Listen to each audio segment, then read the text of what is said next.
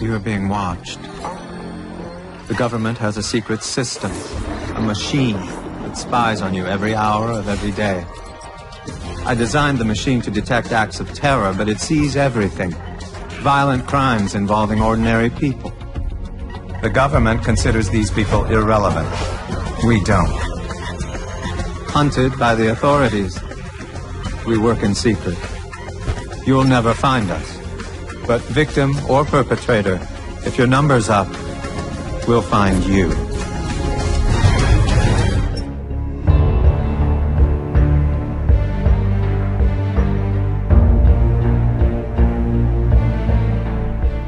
Olá, amigos! Sejam muito bem-vindos a mais um Alerta Vermelho. Eu sou Thiago Lamônica e hoje vamos comentar sobre Person of Interest, uma das melhores séries da TV aberta americana que chegou ao final da sua terceira temporada recentemente. Para falar dessa série comigo, tá aqui como sempre o senhor Alexandre Luiz. Bom, isso aí, vamos falar então, como você disse, uma das melhores séries da atualidade da TV aberta norte-americana e você está sendo observado. Ah, com certeza. Tá ouvindo esse podcast, tá sendo observado. E também aqui com a gente, como sempre, o senhor Davi Garcia. Fala pessoal, beleza?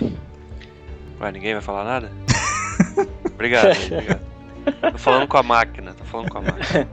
A, a máquina só escreve de volta. Ela só fala pra super usuária, né? Pois é, vamos falar então de, de Person of Interest. Pra mim, eu, eu não assisto a elogiadíssima Good Wife, né? Que também é da TV aberta, mas pra mim, como eu não assisto, então pra mim a melhor série da TV aberta é Person of Interest. Vamos comentar então Person of Interest.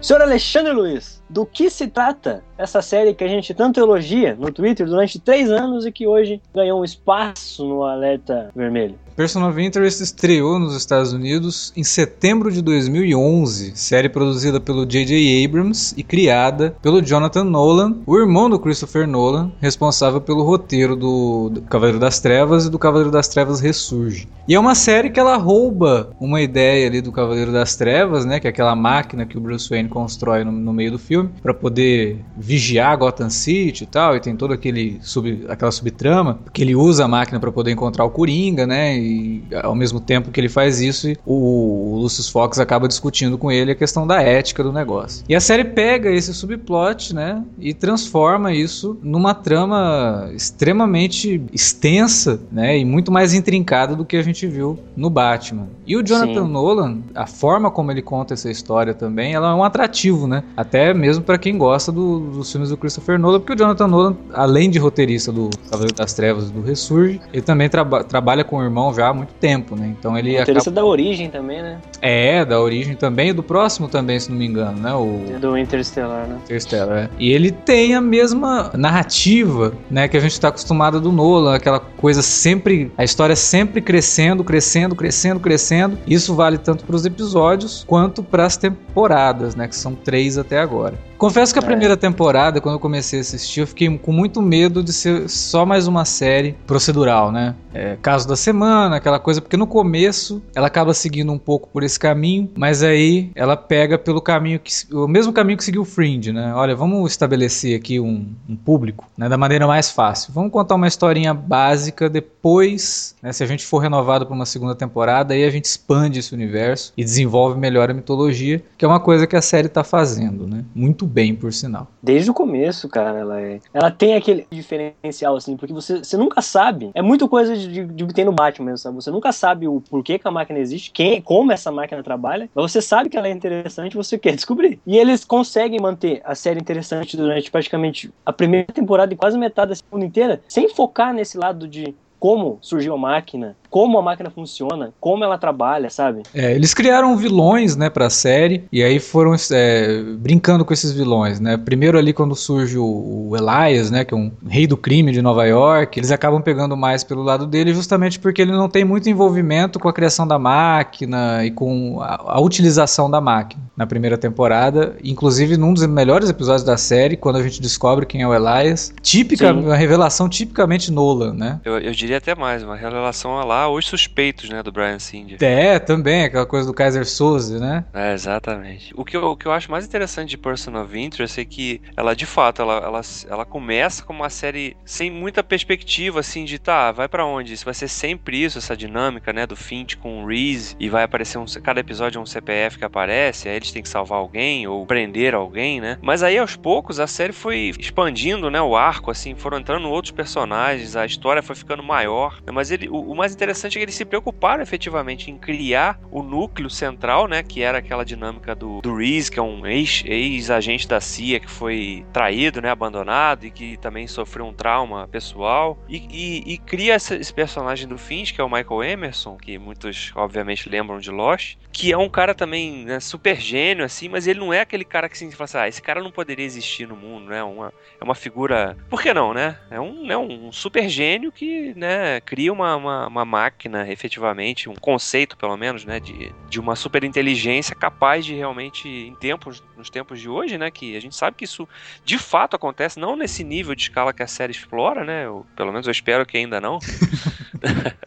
mas que é plausível, né? Uma, uma história que, que é, você, pá, já, a gente já deve estar perto disso. Se a gente não estiver ali, a gente está perto, né? De controle, de ligação, de e-mail, de poder realmente fazer filtragens assim, de, né, de prever possíveis crimes ou possíveis vítimas, né? E, e a série conseguiu contextualizar isso tudo de uma forma muito plausível para mim, né? Eu acho que quando a gente assiste os episódios, tirando um ou outro que às vezes força um pouquinho mais a barra, mas no geral, a série partiu de uma premissa simples para criar um, um, estudo sobre, né, sobre ações do governo, né? E é uma série que o vilão é o governo, né? A gente tem que estabelecer isso também, né? O principal vilão da série é o governo, não é um cara, uma pessoa. Né? Surgem pessoas que representam essa, essa figura do vilão, mas o vilão mesmo é o governo, né? O governo que está é, espionando a vida dos seus cidadãos ali todo dia, né? E, e oprimindo em, em, alguns momentos, em alguns cantos, né? Através da política ou, ou através de alguma entidade. Então a série foi, foi crescendo em cima desse conceito, né? E, e com a inserção de novos personagens ao longo das temporadas, a, a trama foi se expandindo também junto, né? Deixou de ser só a relação do Reese com o Finch, né? E surgiram agora na terceira temporada, a gente tem, tem, tem com três personagens, né? Podemos dizer assim, mais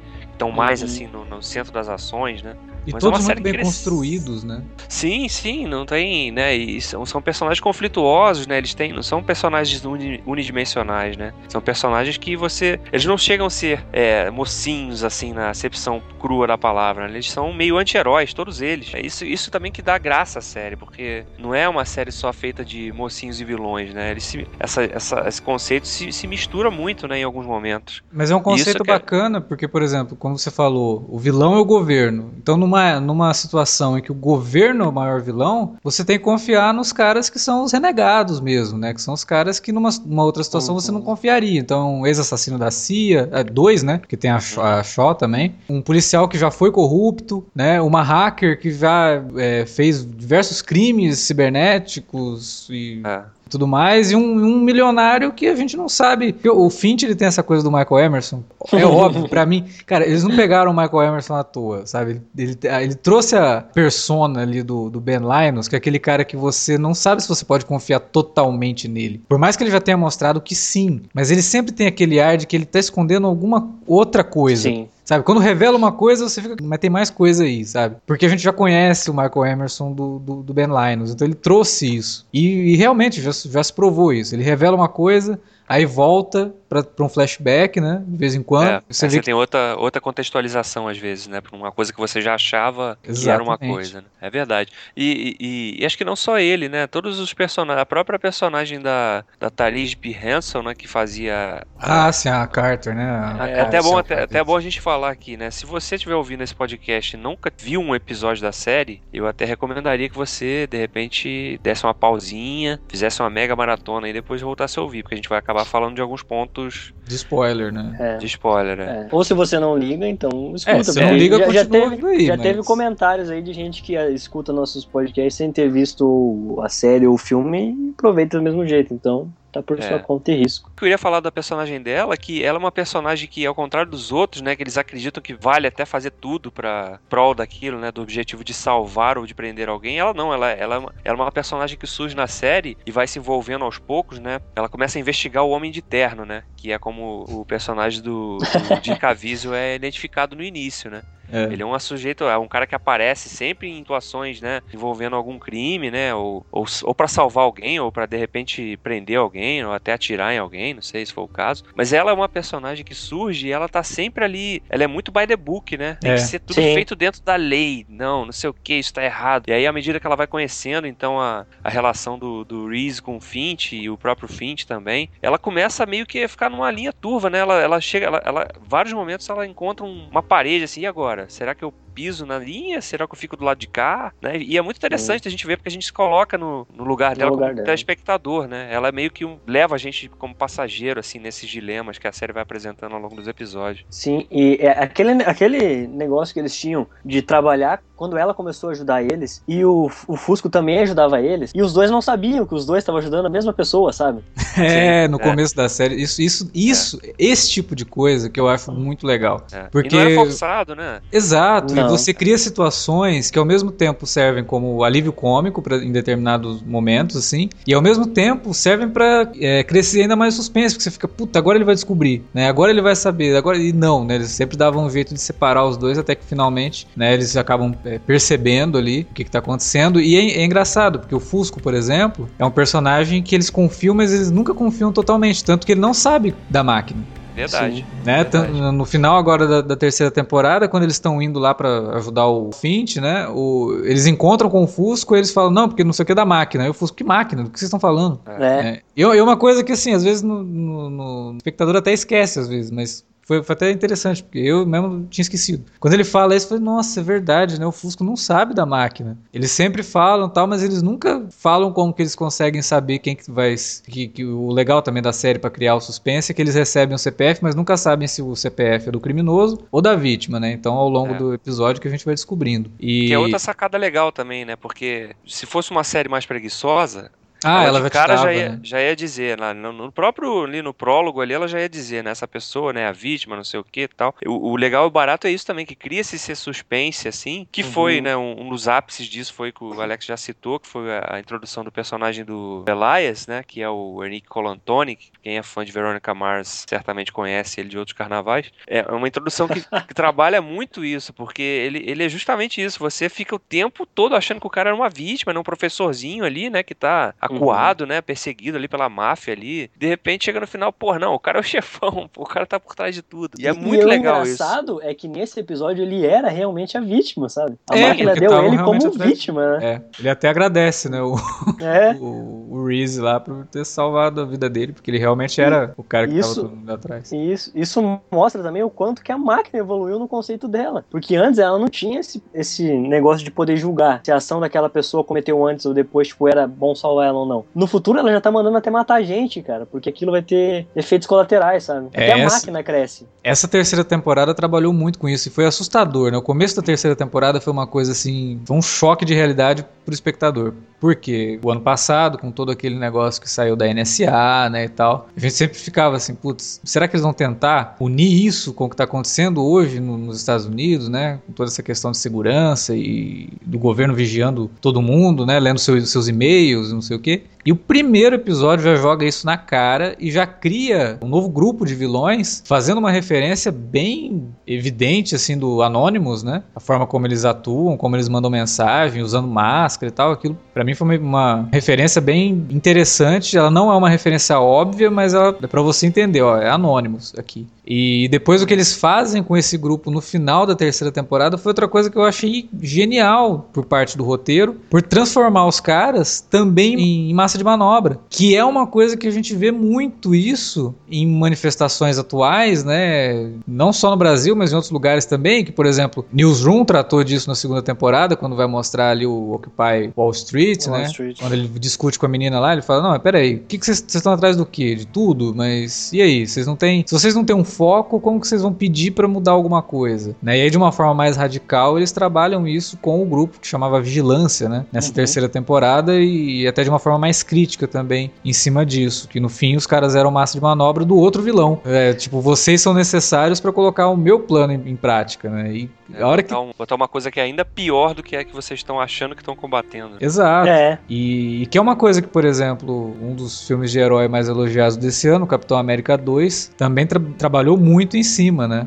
quando tem a grande virada do filme, é, é muito parecido, inclusive, com o que acontece no, na, no final da terceira temporada. Não acho que tenha sido cópia, porque o processo de roteiro de, de Person of Interest deve ter sido concomitante com a estreia do filme. Então, acho que não. Sim. Eles já tinham terminado de escrever a série quando o filme estreou, então não, não deve ter sido plágio, mas lembra muito, né? Até o próprio discurso do, do vilão, que é o cara lá da décima, Da décima. Décima. né? Que é o É. John Greer, que é interpretado pelo John Nolan, que é tio do Christopher Nolan, né? Que tá em praticamente todos os filmes do Nolan.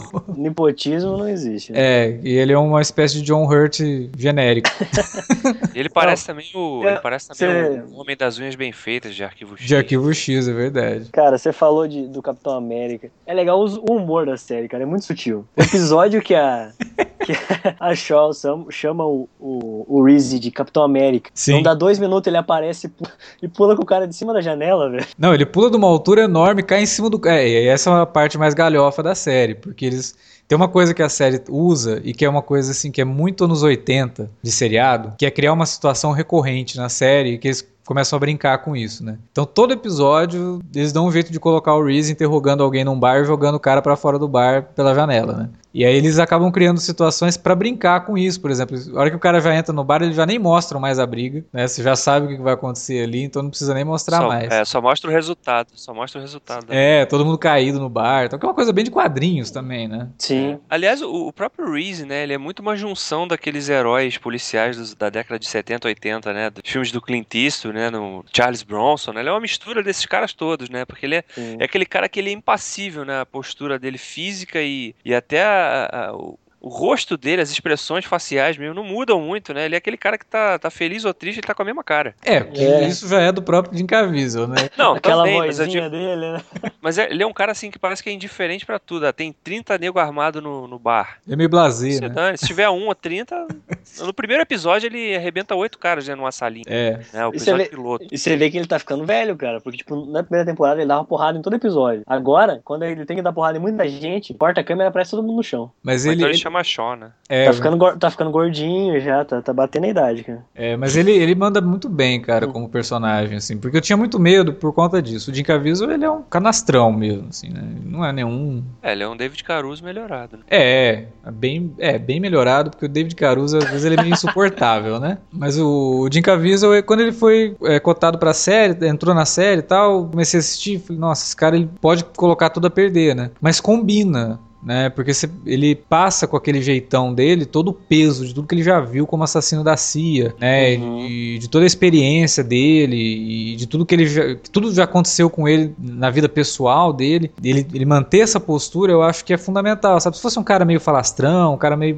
aí o negócio é, desandaria, sabe? Então eu acho que o Jim Caviezel também é, um- é uma das boas coisas da série e a série tá sabendo deixar ele um pouco de lado pra poder evoluir os outros personagens, sabe? Como a Shaw, Sim. né? Como a, a Root, né? Que já não precisa mais focar tanto nele. Os outros personagens são tão interessantes quanto ele e não precisa mais ficar ali centrado no, no, no Jim Caviezel. Lógico que ele tem uma história ainda que tá sendo contada aos poucos. Isso é uma outra coisa bacana da série, que é sempre contando um pouquinho, né? A cada temporada ali eles escolhem cinco, seis episódios e aí eles vão contando aos poucos. E nunca é de forma linear, né? Acaba voltando. Por exemplo, é, a gente vê um episódio que tem o Finch criando a máquina junto com aquele amigo dele, que também era de Lost, né? Aí no outro episódio que vai mostrar um flashback do Finch, volta lá nos anos 70, ele jovem na, na garagem de casa invadindo um, um sistema, sabe? Essa forma não linear de contar os flashbacks também é uma coisa interessante porque confia muito no espectador.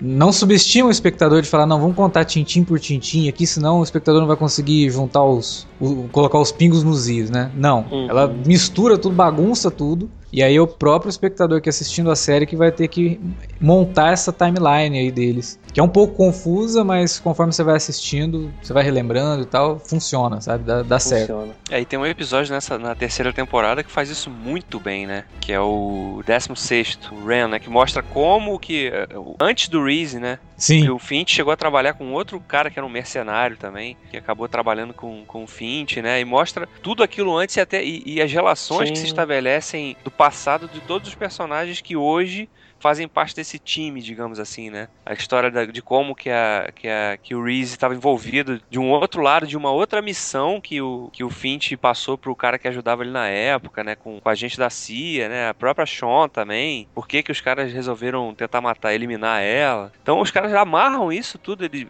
quando podem, né? Não é uma coisa que fica solta. Assim, é difícil ver uma coisa nessa série que, que é, é lançada e depois os caras esquecem. Em algum momento eles acabam revisitando aquilo também. É, isso é uma das grandes coisas de Pearson, assim, porque é um universo tão grande, tão complexo, que se não for bem escrito, eles podem se perder a qualquer momento, cara. E se eles se perderem nesse ponto, já era, sabe? É. Quase que não tem como voltar atrás. Mas aí também é uma, das grandes, dos grandes méritos, né, que eu tinha até falado, porque a série, a série não começou grande para ficar se comprimindo, né? Ela foi foi efetivamente se expandindo, né? É. Ela não, ela não lançou um, um bilhão de ideias e de perguntas, não, ela foi lançando uma pergunta, uma resposta, duas perguntas, uma resposta, né? E foi assim. Então, ela, por isso que ela ganhou essa dimensão toda de hoje, né? E já passou, né? Porque antes ela. Se a gente for lembrar que antes, qual era o vilão da, da série da primeira temporada, né? Não tinha um vilão assim, era o que? Era. Era, era o Elias, né? É, não, e era o, o lance da, dos corruptos na polícia, né? É, o AJR que durou até essa ah, temporada, é. né? Que... Exatamente. Então, quer dizer, não tinha. A gente não tinha os vigilantes, a gente não tinha a décima, não tinha nada disso. É. Né? Isso, isso foi aparecendo já no, da metade da segunda temporada pra frente. Então era, era baseado só nisso, mas a série ainda assim, quando não tinha esses elementos, ela conseguia se sustentar por conta da dinâmica que foi sendo estabelecida, né, em função dessa essa coisa então do da dúvida mesmo que se plantava, né, do qual é o limite disso, né? Será que é, será, será que as pessoas aceitariam que existisse um mecanismo desse? Né, de, de é. espionagem, assim. Será que seria legal ter alguém aí na rua trabalhando às escondidas, né, à margem da lei para proteger algumas pessoas inocentes ou pegar algumas pessoas que tivessem realmente com intenção de fazer alguma coisa ruim, né? É uma coisa que a série faz, ela joga essa pergunta de, de uma maneira muito sutil o tempo todo, né? Você vira e mexe e se questiona, pô, né? Será que poderia realmente existir uma coisa dessa? E o bom desse questionamento é que ao mesmo tempo que ela faz o questionamento, ela não responde, né? Não, nunca. Ela nunca aponta, ah não, tem que ser isso. Ela joga ali e você tira a sua conclusão. Por exemplo, se você for analisar o discurso do, do, do John Greer da décima, é, é um discurso muito sedutor, né? Porque ele começa a falar tal, não, olha, isso aqui é o seguinte, o povo quer se sentir seguro. E para o povo se sentir seguro, ele não quer saber o que está acontecendo. Né? Ele, ele sabe que ele é vigiado, mas ele prefere virar as costas para isso. Prefere tá acreditar que isso não acontece. Prefere não acreditar que isso não acontece porque ele está se sentindo seguro. Ele pensa assim, pô, ah, tô sendo vigiado, mas, pô, legal, né? A gente já passou por tanta coisa, já teve ataque terrorista e tal. E se eu tô sendo vigiado, pelo menos é uma garantia aí que 11 de setembro não vai acontecer de novo, uhum. né? Então, toda a ideia é essa, mas aí você para pra pensar, não, pera aí. E a liberdade fica onde? Não, não existe liberdade. Né? Então essa, essa discussão da série, e ela está criando uma, uma distopia, né? O final da terceira temporada,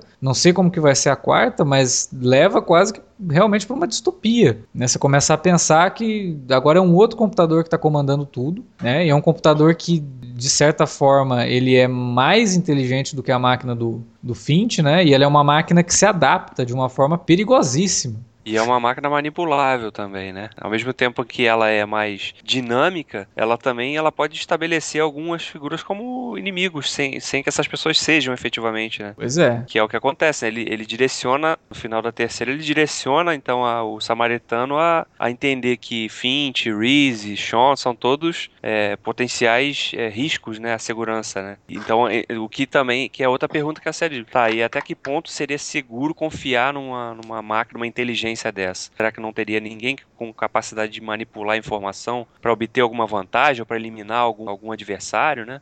Então, é, é, realmente, a quarta temporada promete explorar muito desses caminhos que a gente ainda não viu a série explorando, porque a gente sempre tinha o trio principal ali como né, os, os, os mocinhos, entre aspas, da história, mas agora eles são os mocinhos e também são os perseguidos. Então, é. eles têm, têm uma, essa dupla, dupla jornada agora aí na, na nova, no novo arco da série. Né?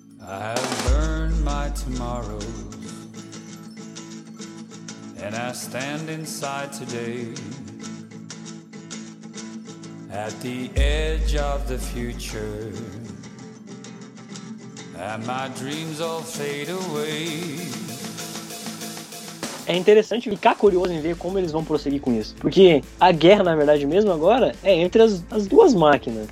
o pessoal ali só vai, tipo, ser boneco, cara, deles. É, isso que o Davi falou. É, o samaritano, ele, ele manipula, mas ele é facilmente manipulável. A outra máquina, ela já é mais analítica.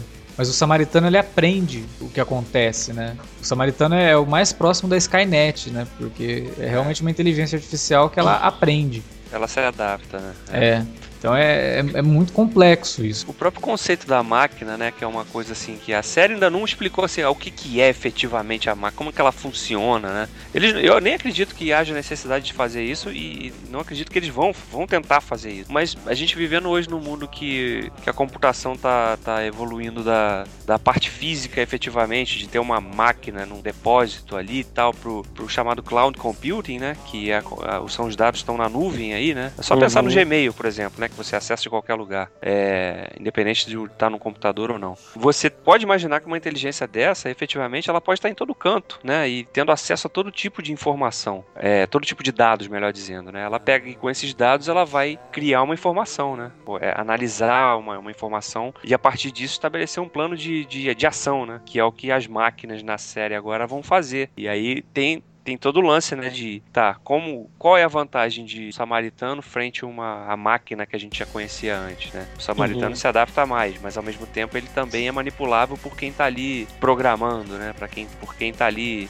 mexendo as cordinhas, né? Ao passo que a máquina parece ser um, um organismo mais independente, tanto que ele se move, ela se move, né? Em dado momento ela simplesmente ela não, ela não sai, né? Quando, quando a gente acha que Ih, vão descobrir onde está a máquina, vão pegar a máquina, aí chega lá tem um galpão vazio, né? Porque não era, não era, um, não é um lugar físico, né? A máquina não está num lugar físico. Ela está né, em todos os lugares, é como se fosse um organismo vivo, efetivamente, vivendo nos computadores, aí, em todas nas centrais né, de, de manipulação de dados, de Receita Federal, de polícia, de, né, de tribunais, meios pessoais, e ela enxerga isso tudo e de alguma maneira ela tem um algoritmo que ela consegue filtrar e, e, e realmente criar informação, né? E isso que você falou da máquina estar tá em todo lugar, né? O, o, bacana é como eles trabalham isso com a personagem da Root agora, né?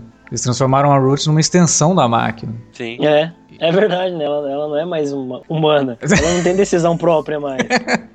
ela fica ouvindo a máquina o tempo todo. A, a, ideia é muito bacana, porque trabalha com a questão mesmo lá do, do meio, né? Da, da mídia como extensão do homem, né? Aquelas ideias do McLuhan, aquela coisa toda lá, que estão ali jogadas na personagem da Roots, que é uma personagem que surgiu como vilã, né, lá na primeira temporada, foi crescendo como vilã na, na, na segunda e de repente ela dá uma, uma, uma guinada assim uma guinada, e, é. e, muda tudo. Ela continua sendo, ela não é uma heroína, né, ela é a, é a mais anti-heroína de todos ali. Ela tá, eu diria, é... eu diria que ela se aproximou deles por, pela, por conveniência, por, por entender que não, realmente, né, eles não são a ameaça pro papel da, pra função da máquina, né? Então eu tenho que ajudá-los a, a, garantir que a máquina continue existindo. É mais por aí, uhum. não, não é uma fidelidade, agora eu gosto do Reese, agora eu gosto do, do Finch, né? Não é isso. É, tecnicamente seria ela joga conforme os desejos dela, mas como não é os desejos dela, ela joga segundo o desejo da máquina. Quem a máquina mandar ela se aproximar, ela vai se aproximar. Quem não mandar, não vai. Tipo, se, ela,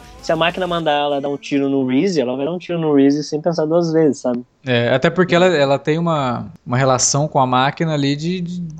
Quando, ela, quando ela conhece a máquina, né, que ela fica sabendo o que, que é a máquina, ela se apaixona totalmente por aquilo. Né? Ela fala que pro Finch, você criou uma coisa maravilhosa, você tem que deixar isso livre, você não pode segurar a máquina. Né? Ela quer a extensão mesmo da inteligência artificial. O, o plano dela não é muito diferente do, do Greer, da, da décima. Ela quer Sim. deixar a máquina livre. Tanto que o Greer, no final da temporada, ele fala pro Samaritano lá, né? Qual é a sua. Qual é o seu comando para nós, né? Quer dizer, caramba, né? É Skynet mesmo o negócio, né? Final, final da série vai ser, ó, isso aqui era um prequel do Exterminador do Futuro. É. Enganamos vocês até agora. Vocês não perceberam. É, porque, cara, eu, eu é, aposto é, é... que a partir de algum determinado momento, eles vão começar a usar essa coisa da máquina poder manipular drones, poder ah, manipular robôs, com certeza, sabe? cara. Com certeza. É, é, o caminho que eles estão seguindo para isso. Até porque a série ela discute esse tipo de coisa, né? Esse tipo de, de questão atual e que os drones estão aí, então. E outra coisa também, né? Se a gente for lembrar que na primeira temporada a história era toda concentrada em Nova York. Agora a gente já vê muitos episódios em que, né, a gente vê os personagens viajando para outros cantos do país, né?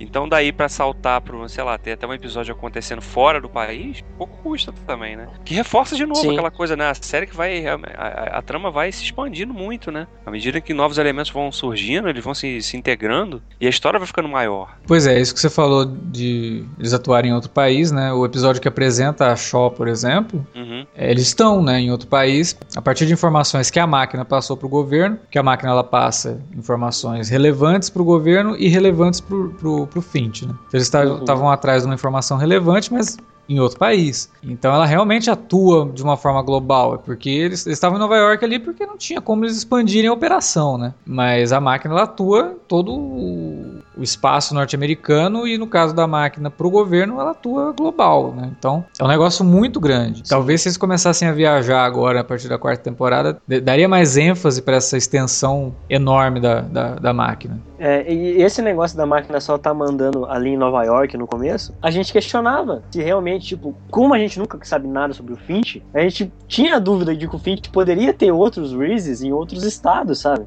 Porque ele nunca sai do lugar. O Finch é o cara que ele pode comandar uma empresa com várias sedes no mundo inteiro só de um computador. Então ele poderia ter outros Reeses trabalhando pra ele. Mas E claro, outros isso é uma mini ideia- Finches, né? Também, só que é uma ideia que você vê que tipo, mais pra frente que não, É, não não- existe não rola.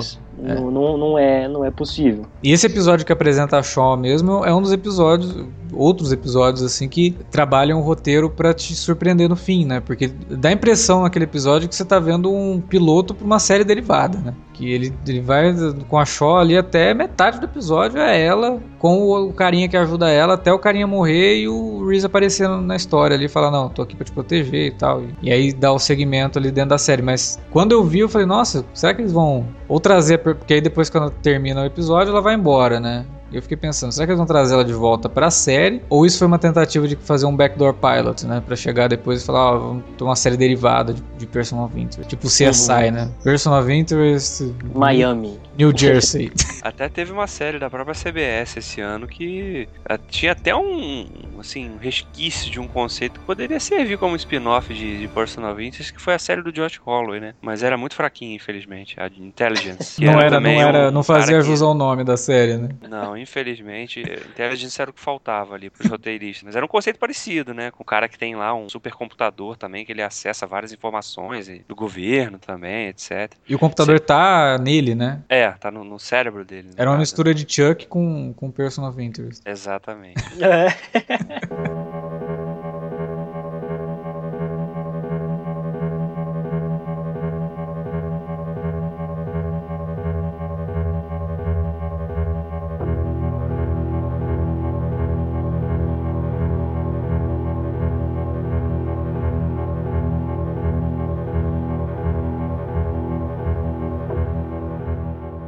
porque isso é um, é um negócio complicado de pensar, né? Como é que uma máquina manda pro governo coisa do, do país inteiro e os irrelevantes só acontecem em Nova York, sabe? É.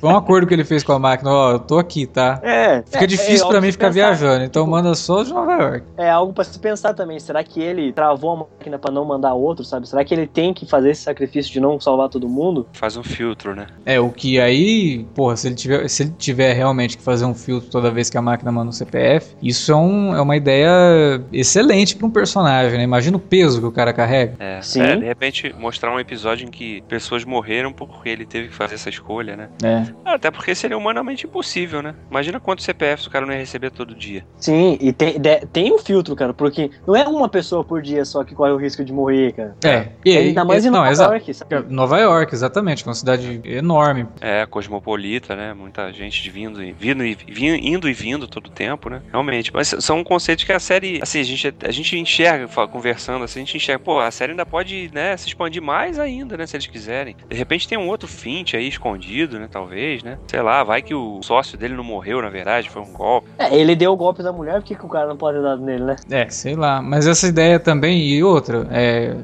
nessa temporada teve episódio que o, o Davi falou, que mostra ali um, o, o anterior ao Reese, né? Mas aquele cara também não tinha sido o primeiro. E também não foi o último antes do Reese, sabe? Uhum, sim. Pode ter, um, ter tido um outro ali que às vezes tá até vivo e criar um novo vilão, né? O cara que, olha. é, Se volta contra ele, né? Exato, sabe? Não, você acabou acabou com a minha vida e tal. É meio clichê isso, mas é sempre Sim. legal de ver, né? Você ter o, o anti.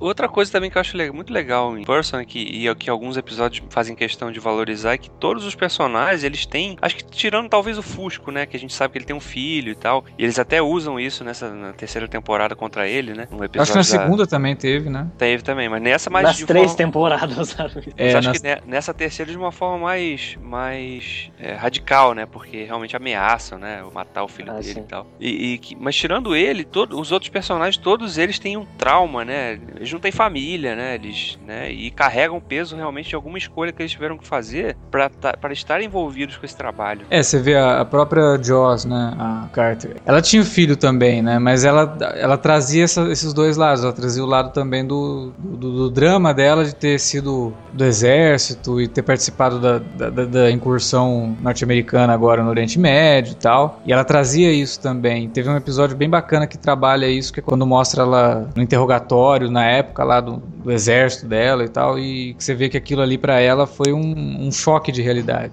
Esse drama pessoal dos personagens é bem interessante, porque é um drama causado por isso, né? Causado de novo pelo governo. De novo o governo é o vilão, assim, é o vilão desde sempre.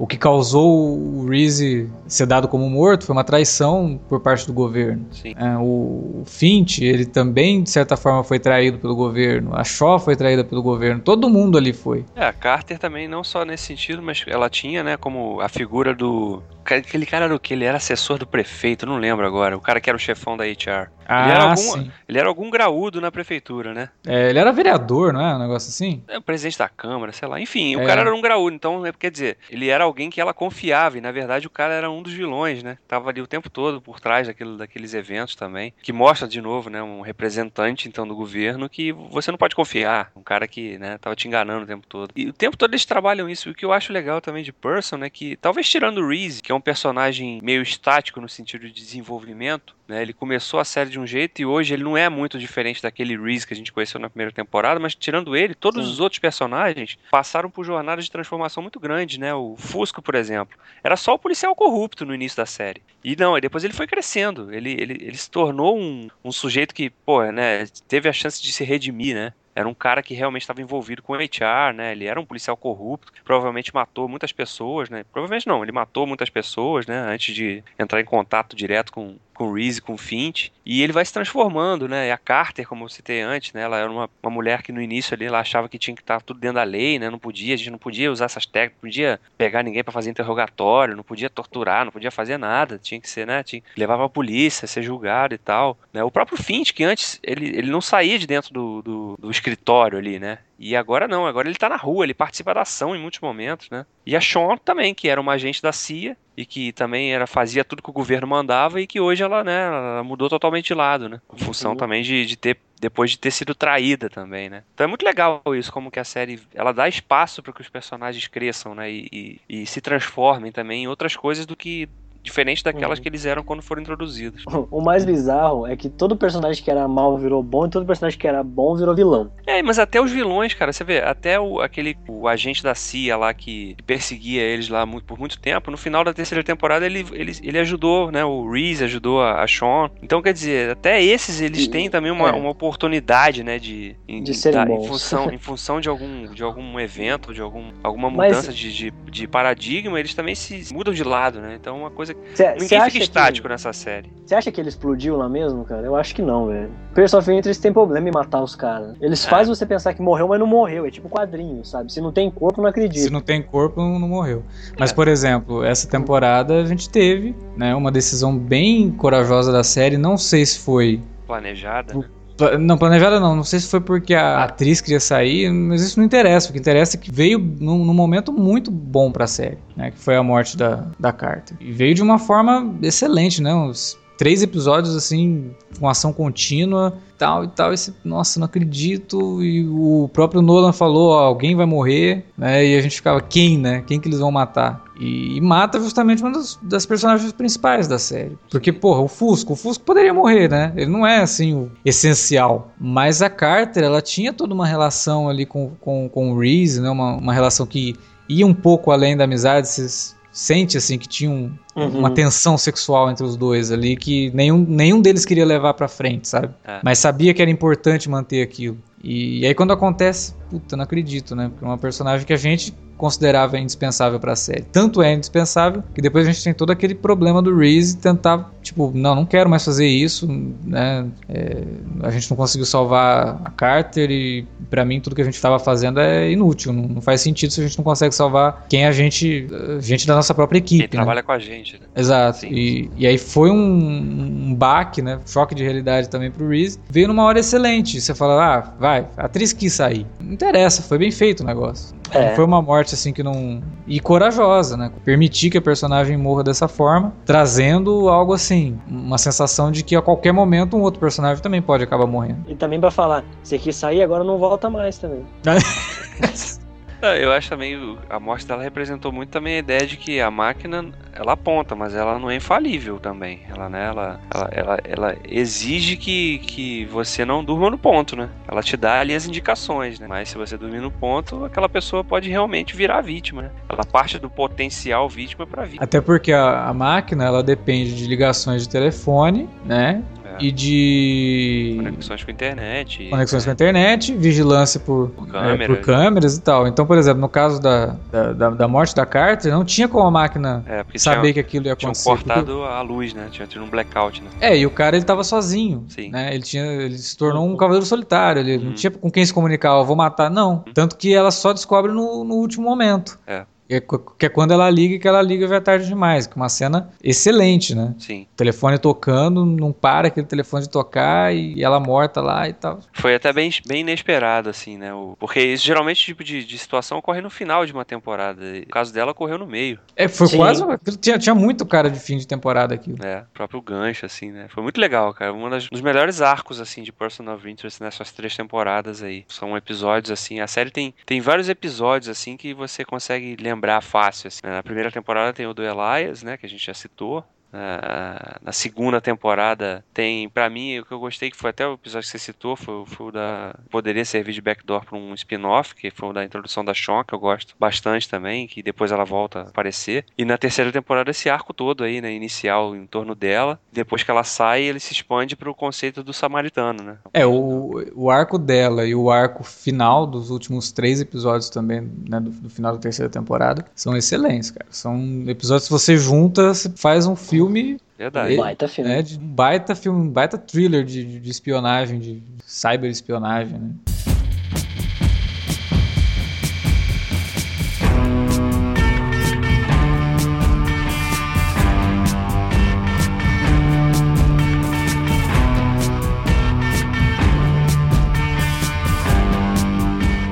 É uma baita série, assim. Eu, eu até. Eu gostaria, sinceramente, que ela não fosse uma série da TV aberta. Fosse uma série da TV fechada, com menos episódios. E que ela poderia ser ainda mais incisiva na crítica que ela faz. Porque na TV aberta, muitas vezes eles têm que suavizar algumas, algumas coisas, né? Não podem falar ou fazer certas coisas, né? Então, ela, ela poderia, eu acho, ser muito melhor ainda se fosse uma série de TV a cabo. Mas mesmo sendo de TV aberta, ela é uma das mais relevantes hoje. Sim. Ela- ela- E ela não tem muito problema de episódio filler, né? É, por mais que ela tenha 23, 22 episódios por temporada, ela consegue se sair bem ali. No geral, assim, de cada temporada, são poucos episódios. Você fala, ah, esse daqui não, não teve nada, esse aqui não foi relevante pra série. Não, eles conseguiram criar de uma determinada forma, que é o que Fringe fazia depois, né, da primeira temporada. É, todo episódio tem alguma coisinha ali, sabe? É, Eles, mesmo que seja uma informaçãozinha, mas tem alguma coisa relevante pra mitologia da série. E isso, cara, pra segurar o espectador, eu acho fundamental. Né? Séries que são séries de 22, 23 episódios, que querem ter uma mitologia, elas precisam segurar o espectador com a mitologia dela. Elas têm que mostrar assim, olha, a gente consegue ser interessante com um episódio mais fora da mitologia, mas a mitologia tá lá também, né? Que é uma coisa que Arquivo X demorou muito pra aprender e não, não aprendeu. Você contava no dedo de uma mão os episódios da, da mitologia numa temporada inteira. A série parceira de emissora ali, que é a Havaí 5.0,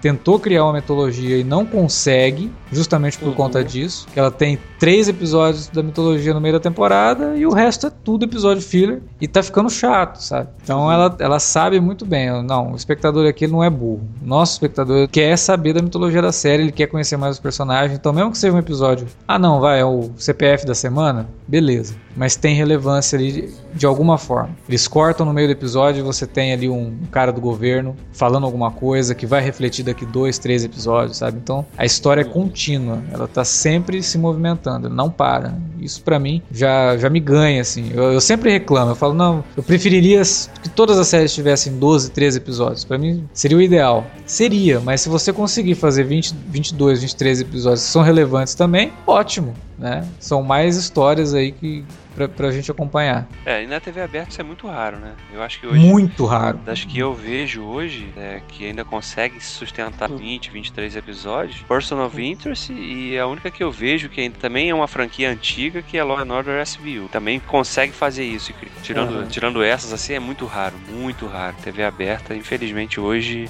a maioria É. tá, tá muito aquém, assim. Que ela faz muito bem isso também. É, o que eu ia falar agora. Arrow é uma outra série que ela conseguiu na segunda temporada fazer isso. De ter uma temporada assim que o, o custo-benefício da temporada é muito bom, sabe? Você perde o teu tempo assistindo, mas são episódios. É, não, porque né? É, mas no caso de Arrow, dá pra contar alguns episódios você fala, puta, esse episódio aqui não precisava ter assistido. Pearson tá num- numa situação que não, cara. Você assiste o episódio e fala, olha só, né? Você quando você menos espera, ele te joga na tua cara. Ah, você achou que fosse só a aventurazinha básica da semana, né? Não é, não. Por conta disso, assim, é, como o Davi falou, eu também não assisto The Good Wife. Então, pra mim, hoje, Pearson é uma das séries. Vou falar uma das porque, né? Não assisto todas, mas Uhum. das que eu assisto, é a mais redondinha, cara. Ela é uma série com roteiro que ele vai do, do bom, passa pro ótimo e chega no espetacular. Ele nunca cai, sabe? Ele tá sempre crescendo. Série muito bem escrita, você vê que os caras pensam muito bem aquela história. Imagino que o Nolan deva ter uma bíblia da série, né? Todas as Uhum. informações e ele vai riscando, né? Vou contar isso agora, vou contar isso agora. Aí ele passa mais umas páginas. Não, isso aqui eu vou deixar pra próxima temporada. Porque ele tem que É. saber toda essa história na cabeça dele, né? Não é possível. Ele vai criando poucos.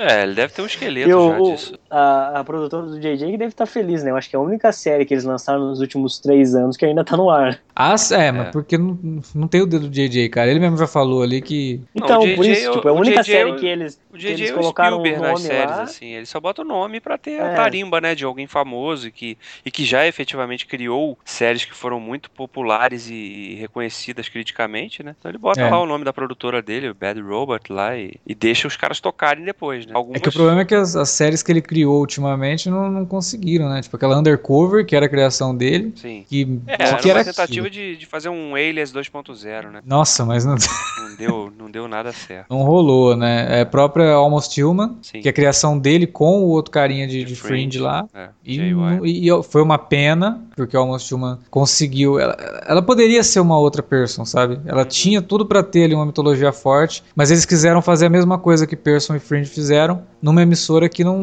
Não dá espaço pra É. isso. não dá espaço pra isso. Eles querem ali, ó. Não, tem que dar audiência agora. Não É, quero saber dar de segunda temporada. Quero- Tô colocando no ela- ar. ela- cara. Quero série de nicho, Ela né? tinha, ela tinha mesmo essa ponte entre Fringe e Pearson que era muito legal. Pois é uma é. pena, porque tinha personagens carismáticos, boa história pra se contar ainda, mas. Não, o bom é que quem assistiu a série não se arrependeu, porque ela, de certa forma, o final da, da, da temporada, ele serve tranquilamente como um series finale, assim, porque tem um arco do personagem principal aí do, do Kaorba, que ele é muito bem definido, né? Que é um personagem que tinha aversão a máquinas e que no último episódio tá recebendo uma nova perna mecânica e fica todo contente com isso. Então, ele tem um arco que foi, foi definido. Então é uma série que dá pra assistir ali como se fosse fechada mesmo e funciona.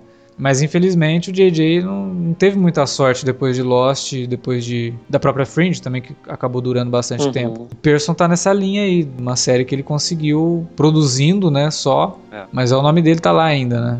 Então, É, e, e Person, ela, vai, ela consegue também um, acho que uma que explica muito o sucesso dela, que a CBS, ela é uma emissora das abertas nos Estados Unidos, ela é reconhecidamente a que mais aposta em série procedural, né? Não é, não é à toa que ela tem tanto spin-off, né? NCIS, é, CSI, né? Por aí vai. Então, e, É. o Person, Person tem no, no, no cerne dela, ela é um procedural também. Só que ela vai mais, ela Sim. vai além disso. Ela não se limita ao, ao, ao fato de ser um procedural só, né? Diferente das outras, ela, ela vai além. Ela, ela tenta fazer coisas diferentes e faz e faz bem feito. Se você for olhar nessa terceira temporada da metade em diante, ela abandonou, não abandonou, mas ela usou bem menos. Sim. Mas da, da, da, da segunda metade pra trás, você pode muito bem assistir um episódio só e entender, sabe? Você vai ficar algum- perdido com algumas informações, É. mas você pode entender o caso da semana, pelo menos você entende. É, mas ela usa o procedural a favor da própria trama, né? Sim. O procedural não é uma coisa externa da. Não é gratuito, não é solto, tá exato. perdido ali pra aquele. É muito legal, cara. Assim, acho que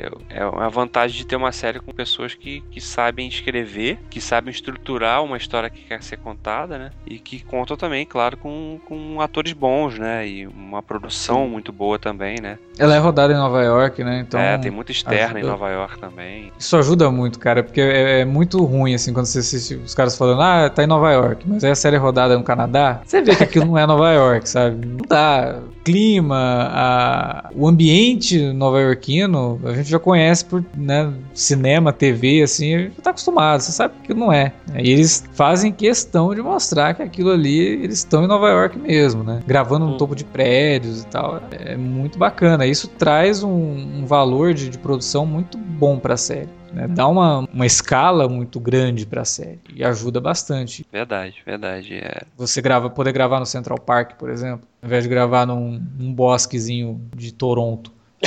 É, não, faz toda a diferença. A pessoa pode achar que, ah, mas isso daí não influi tanto. Influi sim. Faz uma boa diferença pra história que você tá contando, né? pra forma como você quer contar essa história. Faz uma, uma baita diferença. É uma bela É. série, é uma bela série. Se você que tá ouvindo aí ainda não começou a assistir, renda-se, faça uma maratona, você não vai se arrepender. Pra quem gosta desse, desse tema, né, de vigilância, ficção científica, até assim uma ficção científica mais realista, É, mais perto da realidade. ela é um excelente pedido. E é, é até engraçado, porque muita gente parou de assistir na primeira temporada, e aí eu comentava no Twitter que a série tava bacana, isso aconteceu, assim, umas duas pessoas vieram falar pra mim, ah, parei de assistir na primeira, não achei muito legal, falei, não, ó, dá mais uma chance, deixa ela chegar na segunda. Pô, os caras vieram depois falar pra mim, cara, tô na segunda temporada e eu não consigo parar de assistir, o troço é muito bom, né, me arrependi de não ter visto na época, de, de ter parado na, na- na primeira. Mas justamente por conta disso, na primeira ela tem aquela carinha de, de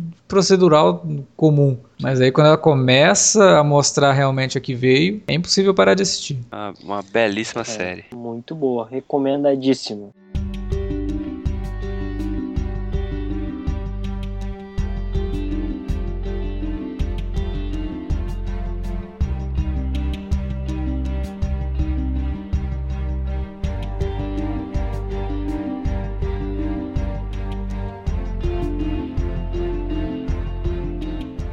Então é isso. É isso, né? Sim, falamos bastante aí. Mas no geral, pode ter certeza que se você ainda vai conhecer a série, você vai se surpreender com muita coisa. Sim, com certeza. Se você não vê ainda, assista. Se você parou, volte. Vale a pena bastante. Mas não saia daí, fique um pouquinho mais que a gente tem os comentários referentes ao último alerta vermelho de número 62, onde falamos de Arrow. Se você comentou, se não comentou, vem com a gente participar de mais esse momento. Senhor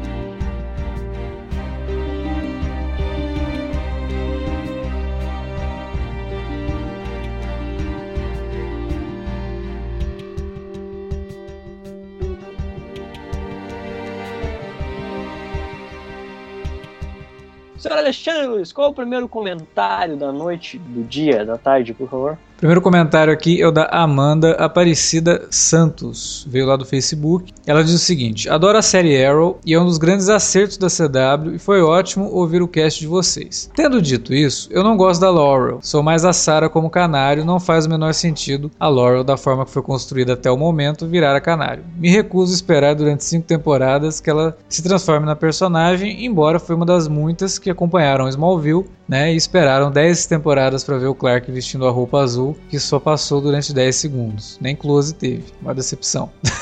Momento revolta.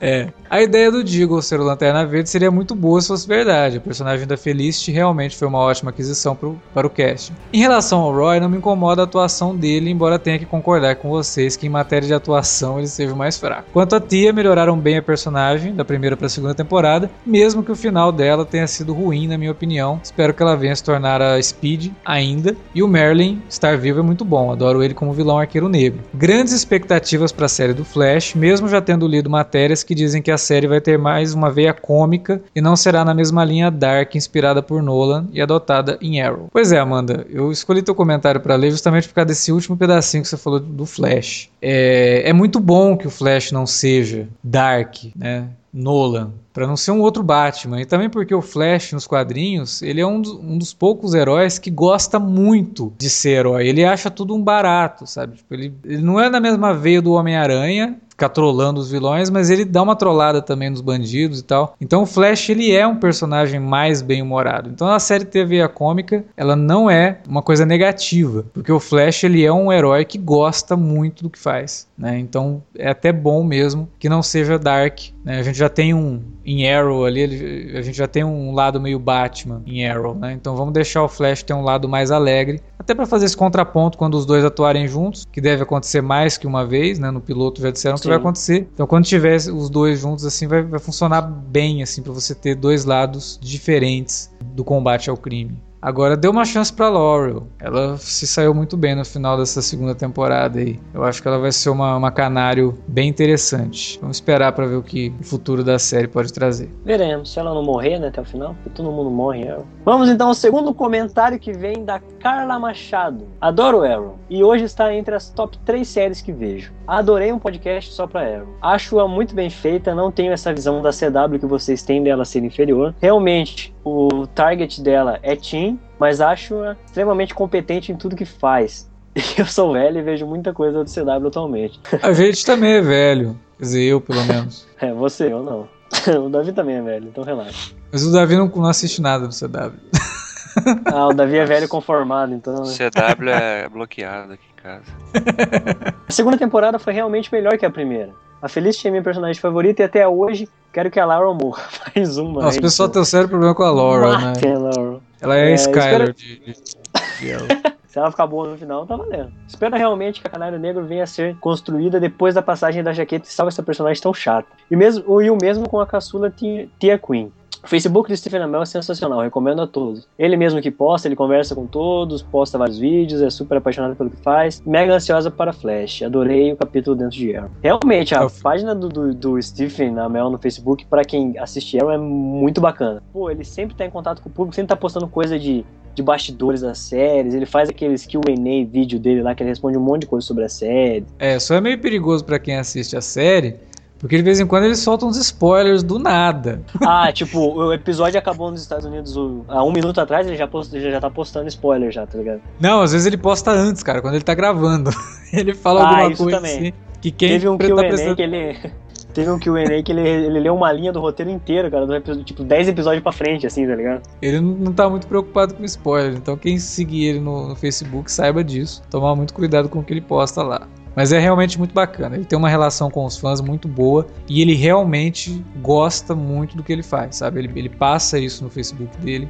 Não, uhum. ele veste muito a camisa daquilo que ele tá fazendo. Ele pode ser limitado como ator, mas ele é um apaixonado mesmo pelo que ele faz. Senhor Davi Garcia, leia o último comentário para a gente ir embora, por gentileza. Bom, vou ler então o comentário do Douglas Couto. Ele disse o seguinte: Sabe o que eu mais gosto nos podcasts de vocês? É que, diferente de muitos sites, vocês, além de falar das qualidades, vocês mostram. É fácil falar que uma série tem um bom roteiro, direção, fotografia, etc. Difícil é mostrar em qual cena a direção acertou, enquadramentos, trilha sonora, fotografia, iluminação, etc. Parabéns mesmo. O Igor também comenta bastante disso. Ele deveria aparecer mais vezes nos minicasts de Game of Thrones, que é uma série que possui muito dessas qualidades. O, o Igor cobra mais caro, né? O cachê dele acho que é só uma vez por, cara, por trimestre. É, é, isso desse, é muito né? raro, cara. Eu vou mostrar isso pro Igor agora. Tem alguém que pede por ele, sabe? É, fala pra ele baixar o cachê, cara.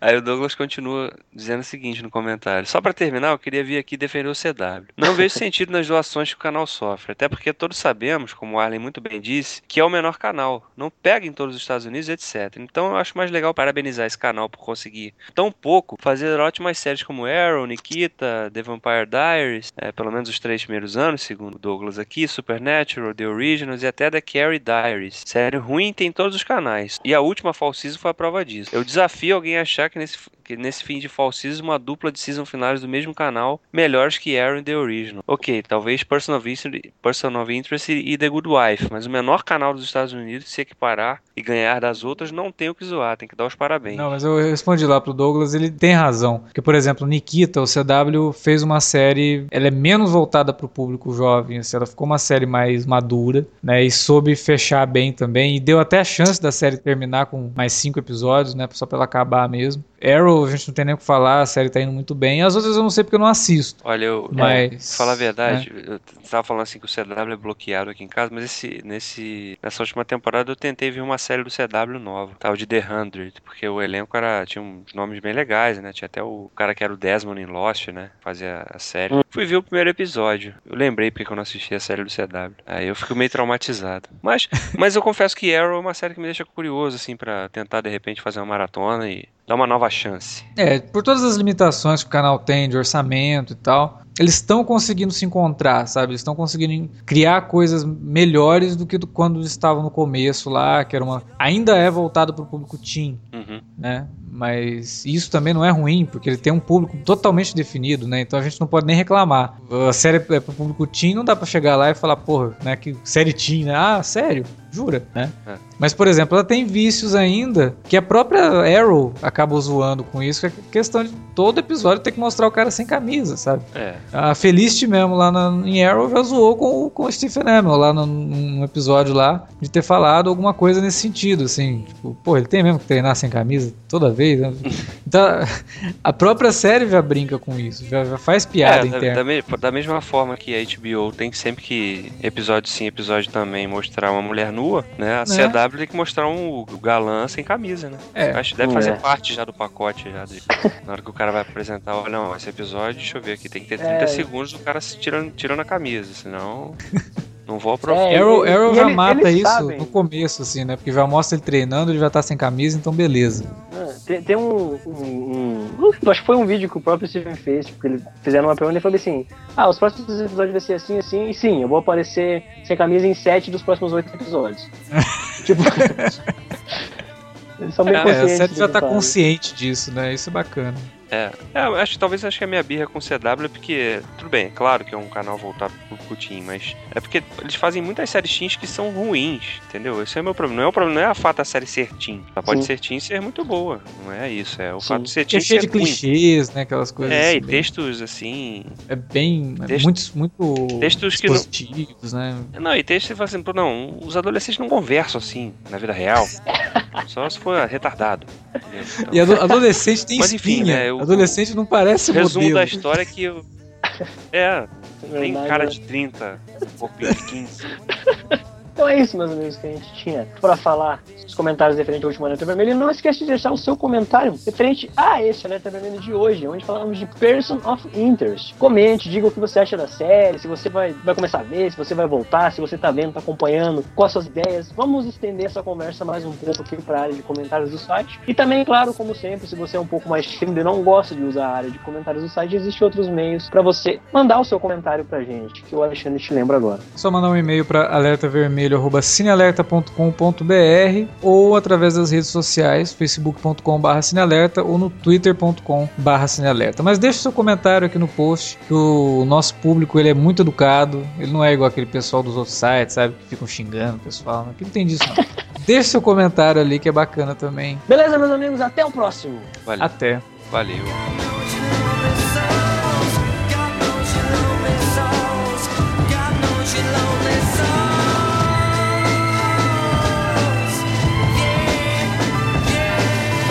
Senhor Davi... Davi Alexandre... Ah, não. Senhor Alexandre Garcia. Que? Nossa. Caraca!